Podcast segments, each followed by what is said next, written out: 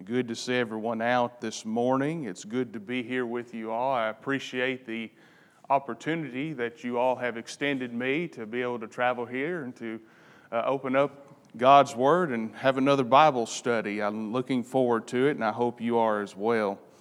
Um, for those of you who don't know, my name is Lee Elkins, and I have my whole crew with me. If you hear an echo in, from the audience, that would be my nine month old.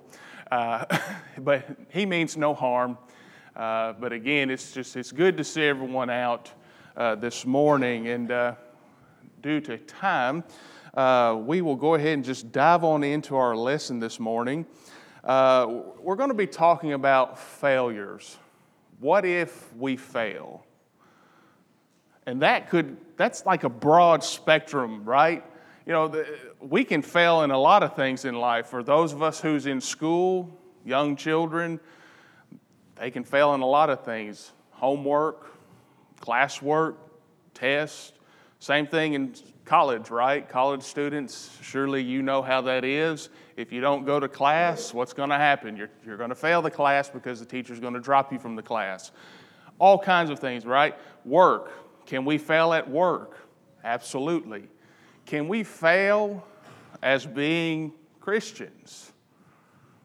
That's kind of a tough one to answer because if we're faithful Christians, then how often do we fail? Are there failures in life? And see, that's something that we have to look at within ourselves. Do we fail or are we just complete, utter failures? And see, that's something that I believe that we can differentiate within ourselves. And we, and we can see that there's a difference between those two ideas. And uh, one of the, I have a statement here. I don't know who the author is of this statement. I, I've tried looking it up. I just, I remember seeing it one time doing, during my studies. And I said, that's, that's, it's got such a powerful background to it. And I said, that's just good. And uh, like I said, I've been looking for who wrote it, but I can't find it. Uh, but oftentimes we allow our past failures to haunt us, and our present failures, they torment us, and our future failures, they worry us. And what is it that the Bible tells us? What was it that Paul said? He says, Be anxious for what? Anybody? Nothing. Be anxious for nothing. Well, that kind of closes the door to a lot, right? Be anxious for nothing. That means that there's really no room for error. There's no gap. There's no mid- middle ground. There's just, when we go through life, if we stand by that principle alone and we are having stresses up to our eyeballs, right? Especially us parents, we know how it is. All of us parents in this room, our kids have had us to that moment, right, where we just want to strangle them, right? We, we've all been there.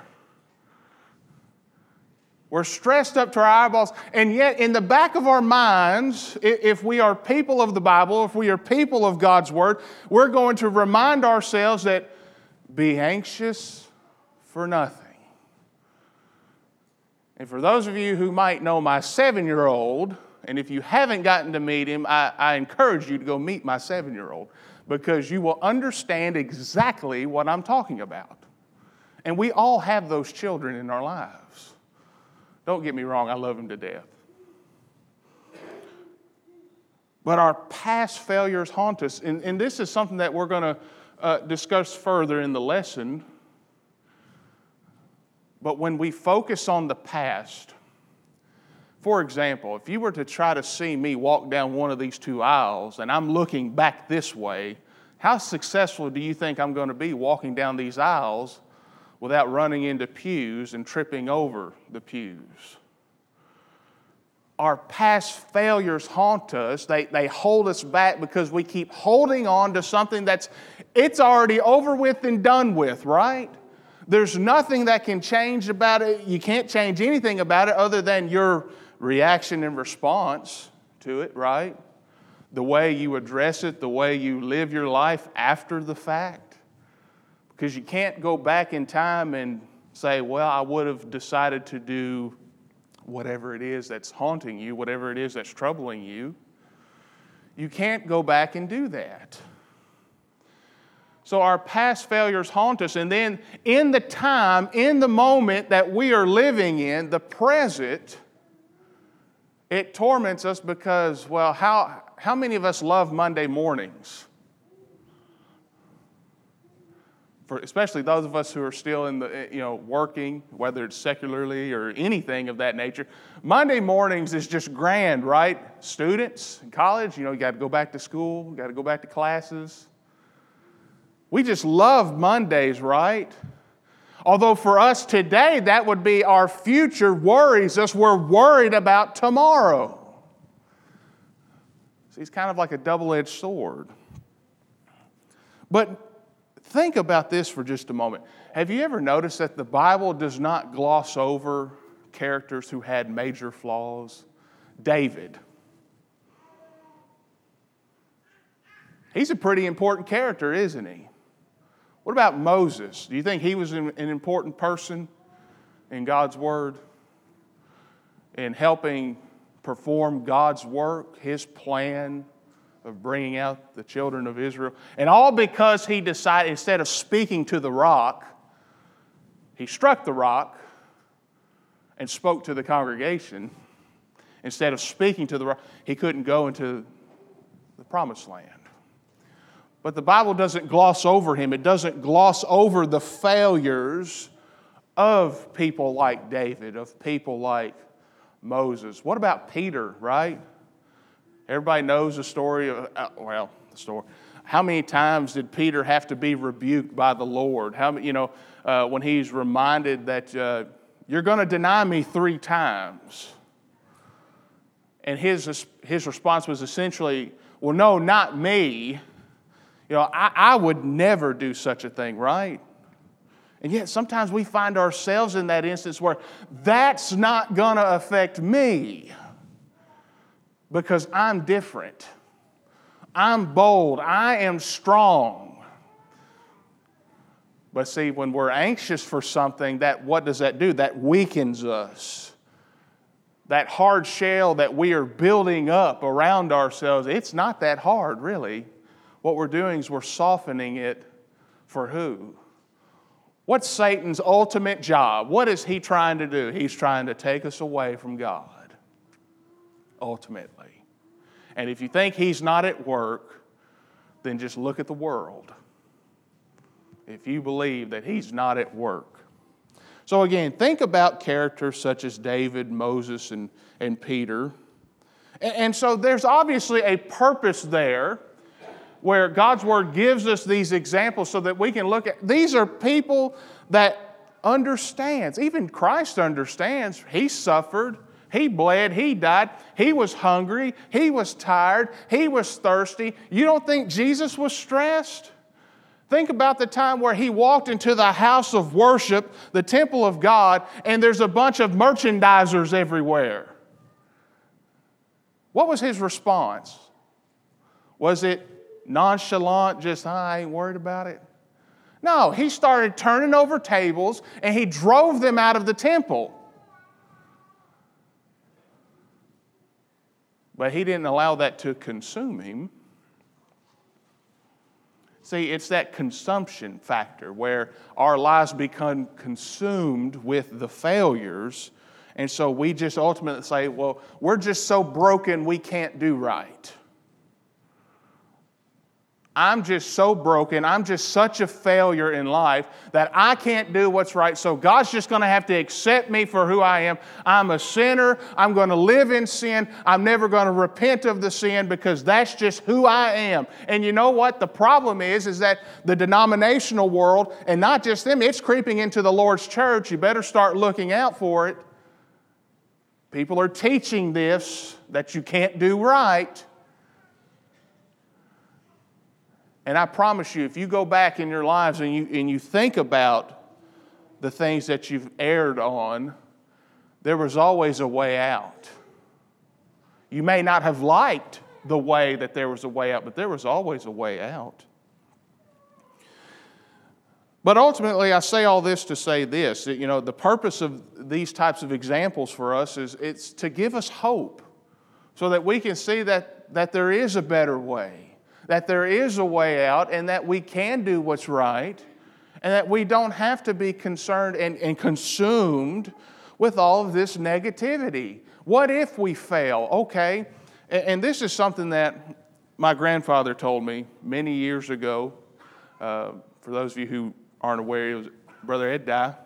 He told me this. He said, All sins are mistakes, but not all mistakes are sins. And that, at first, I didn't understand that. And then I became a parent. And then I, you know, I became a Christian, I became a husband, I became a parent. And I've aged and matured over the years, and obviously I'm still young and wet behind the ears. I'm not going to deny that. But I'm starting to understand the point that he was making. Think about it like this when unbelievers sin and they are shown their error, they are shown that they're wrong, if they don't care, do you think they're going to change? No. But if a Christian sins, he sins, he separates himself from God, and he's told of his error, and he's shown the truth, a Christian, a faithful Christian, is going to do what? They're going to repent. It's kind of like what First John tells us. Uh, this is another example. I guess we could go there real quick. Over in First John chapter 5, where it talks about uh, in verse 16 if anyone sees his brother committing a sin not leading to death, he shall ask, and God will give him life to those who commit sin not leading to death. And then it says, There is a sin leading to death. I do not say that he should make request for this. All unrighteousness is sin, and there is a sin not leading to death. So, what is sin that leads to death? I submit to you that sin that leads to death is unrepentant sin. It's sin that you continue to live in. You refuse to change. You refuse, basically, you're stubborn. You're hard headed. Remember when Stephen was preaching there in Acts chapter 7 and he basically called them stubborn as mules? What did they do? Did they change? No, they stoned him. They stayed in the error of their ways. And so I say all this again to, to address several points this morning that there are principles that are found in scriptures and if you will you can turn to romans chapter 5 we'll be going to romans 5 next there are principles that are found in scripture that we can look at and see and answer the question, What if I fail? Because it's, it's a serious question to, answer, to ask because if you fail, what does that ultimately mean? Game over, right? And if it's game over in life, once you hit the tombstone, there's no coming back. There's no reset button for those of you who are gamers. There's no redo, there's no do over. You can't pause life or rewind life. Life goes on, it continues, regardless if you are here or not. And so, are there principles given in Scripture that we can look at and say, how can I better address these issues in my life? I'm so consumed with failing. And so, in turn, I become a failure. And so that's what we're going to look at this morning. And I submit to you uh, here in Romans chapter 5, this is a good context to glean from, to, to consider. Romans chapter 5, and starting at verse 6. For while we were still helpless at the right time, Christ died for the ungodly. For one will hardly die for a righteous man, though perhaps for the good man someone would dare even to die. But God demonstrates His own love toward us in that while we were yet sinners, Christ died for us. Much more then, having now been justified by His blood, we shall be saved from the wrath of God through Him. Okay? What if I fail? Okay, maybe there's someone in here this morning, and if you're visiting here, I'm glad that you're here. And I hope that there's something that you can take from whether it's the lesson that I'm attempting to bring, or Bible class, or the next lesson that I bring. I hope that there's something in within this morning that will help you see life in a more clearer understanding, in a way that helps you see that, that life's not just a bunch of gray area. I'm not saying that everything in life is black and white, but that it's not just a giant gray area where we just go through life not knowing anything. What if I fail? If I fail as a father,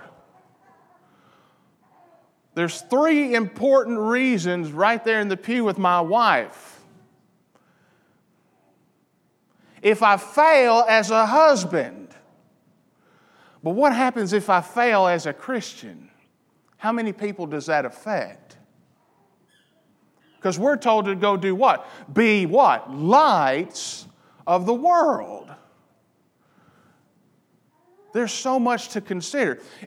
And so we look at this for while we were still helpless, at the right time, Christ died for the ungodly. If you fail, get up. You know, I'm going to use baseball as an analogy for just a moment, as an example. There's nothing worse than going out, and let's just say you're going to have a double header. So you've got two, two baseball games, and in the first game, you bat five times and you strike out all five times. Ooh, that's tough. Anybody that knows baseball, you know that next game. How confident are you stepping into the batter's box the next game? You're not very confident. But see, Jesus helps alleviate that for us. Because we strike out in life. We might hit the ball. But what happens sometimes? Someone catches it and throws us out, right? Jesus helps alleviate that. Now, I'm not saying that Jesus is expecting us to go out and hit home runs every time. That's, that's not what I'm saying. The fundamentals, and this is in all walks of life, whether it's baseball, basketball, football, soccer, volleyball, tennis, work. How about being an ethical person? Think, of, think about the principles behind being a, a person of ethics someone who does the right thing even when no one's looking. How, how many people do we know who are not ethical? Right? Think about these things. Jesus helps alleviate these hindrances. God demonstrates his own love toward us in that while we were yet sinners, Christ died for us. What if I fail? So what? It's the response and the reaction that if I fail in, in some area of life, do I address it? Do I have corrective action? There we go. That's what I was looking for. I was trying to brew something in the back of my mind. I couldn't think. Do I have corrective action in my life where I realize that, huh, that, that, uh, what, what's it called? Where you, hindsight's 2020? And so we have that corrective measure in our life where we realize, oh, I don't need to do that anymore. That stove burner is hot, right? Chil- young children learn that at an early age, right? You're, you're cooking on a stove and all of a sudden they reach up and touch it, even though you've told them 20,000 times, don't touch that stove. And they do it anyways. So hopefully for the next time you're cooking, you're like, hey, remember what happened last time? And then they realize they look at that blister, that huge blister on their hand. And they take corrective measure. I'm going to leave the kitchen, right? This is something to, to look at. Let's go back to Luke chapter 15. what about the prodigal son?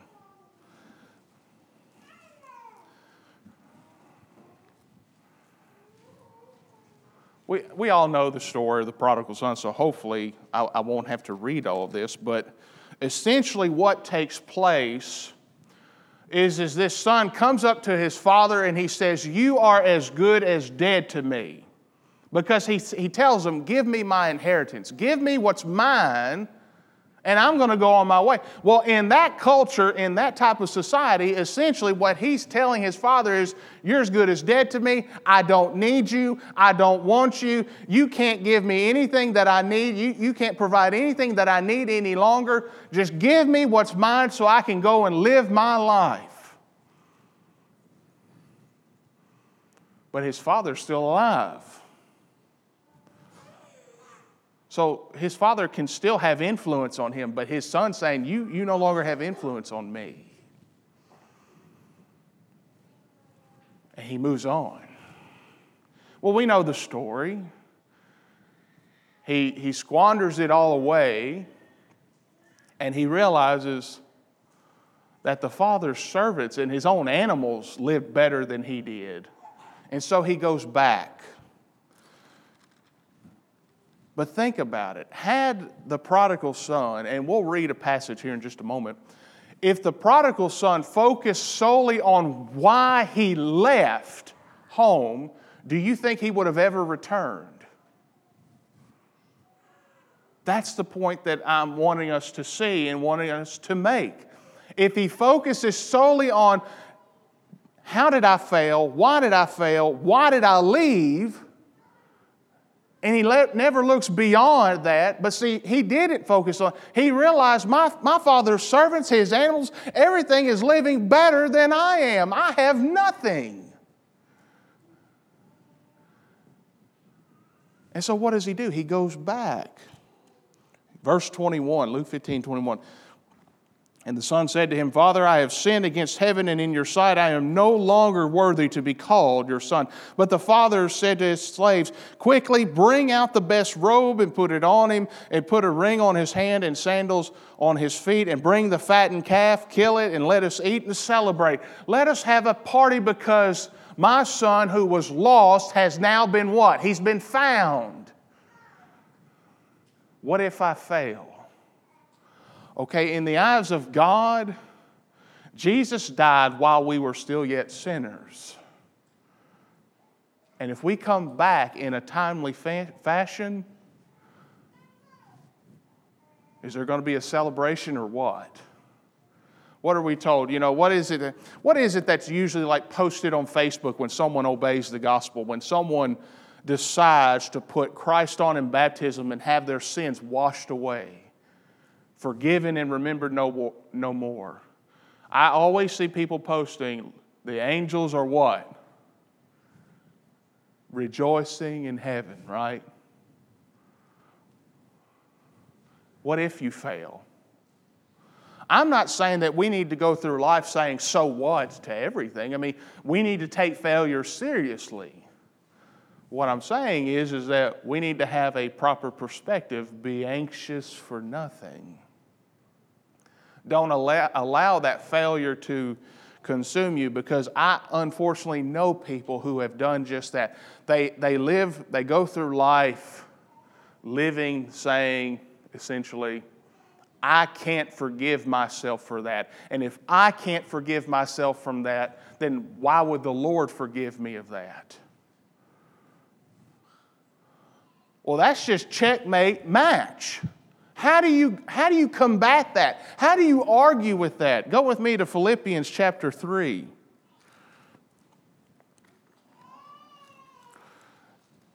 it's almost impossible to battle that type of mentality because that person has essentially given up.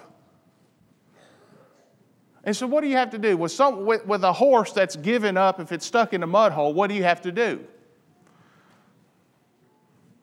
You're going to have to go in that mud hole and you're going to have to drag that horse out.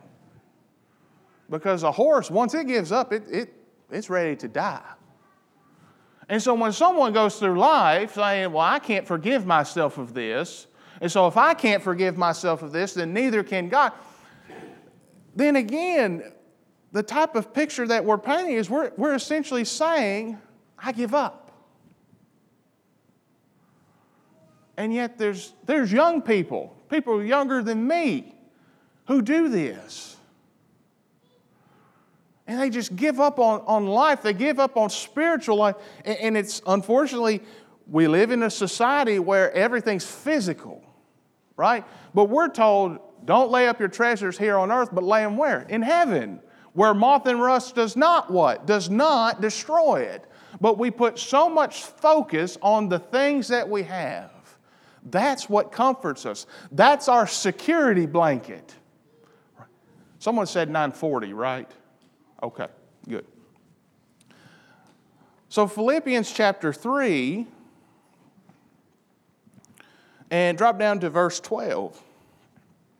Paul says, Not that I had already obtained it or have already become perfect, but I press on that I may lay hold of that for which also, I was laid hold of it by Christ Jesus. Brethren, I do not regard myself as having laid hold of it yet, but one thing I do, forgetting what lies behind and reaching forward to what lies ahead, I press on toward the goal for the prize of the upward call of God in Christ Jesus.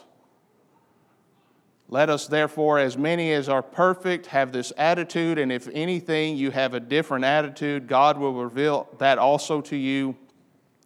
However, let us keep living by that same standard to which we have obtained. Now, for those who are Christians, right, we're told in Galatians, I believe it's chapter 5, that, that we've crucified the flesh when doing so. And when, when we talk about the deeds of the flesh and the, uh, the, the fruits of the Spirit, okay, we put on the fruits of the Spirit, but we crucified the flesh. But the problem is, is that we, we still live here. We still are fleshly, right? Nobody denies that.